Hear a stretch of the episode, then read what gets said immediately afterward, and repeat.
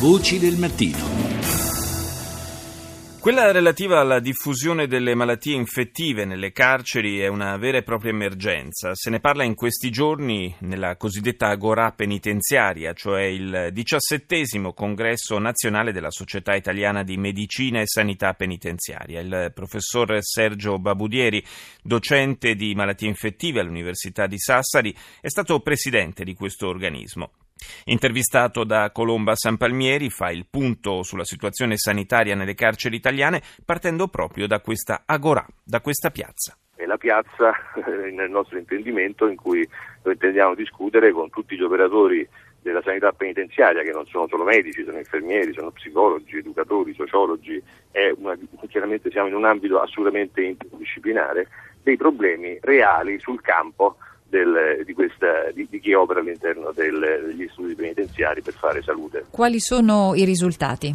Il, I dati in nostro possesso, innanzitutto dobbiamo dare i numeri generali. Nel 2015, eh, nel corso di tutto l'anno, sono state presenti nei 195 istituti penitenziari italiani quasi 100.000 persone. I nostri dati scaturiscono da studi di, di prevalenza sulle malattie infettive in carcere su campioni limitati. Eh, I nostri dati indicano che ad esempio per l'infezione del virus HIV e AIDS sono circa il 5% le persone che sono sieropositive, per quanto riguarda il virus dell'epatite B sono circa il 6-6,5% quelle che, che, hanno il virus HBS e G positivo nel sangue. Per quanto riguarda l'epatite C abbiamo numeri ben superiori, sicuramente superiori al 20-25% con anticorpi anti-HCV. Il che tradotto in numeri assoluti abbiamo numeri ovviamente estremamente importanti per l'epatite C anche eh, intorno ai 20 25 mila. Il problema della consapevolezza. Purtroppo se per l'HIV c'è un, un livello di attenzione maggiore, cioè che evidentemente chi ha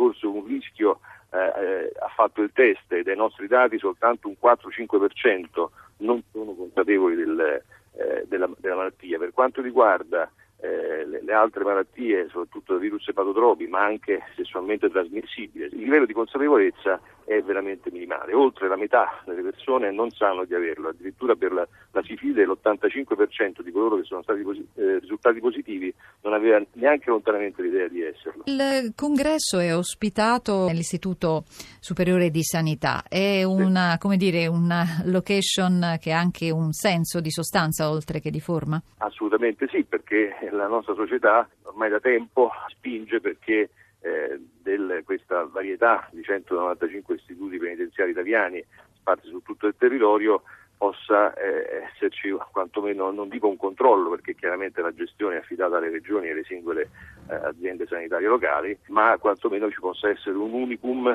nella gestione dei dati che vengono dai singoli, dai singoli istituti. La legge di riforma ha, ha istituito degli osservatori regionali che eh, comunque eh, più o meno operativi esistono, quindi è necessario a nostro avviso che, che sia costituito un osservatorio nazionale eh, dove se non all'Istituto Superiore di Sanità eh, che possa unire i dati di tutte le regioni e fornire dati ufficiali agli stakeholders, a chi amministra per, eh, per, stanziare fondi, per individuare le aree dove intervenire.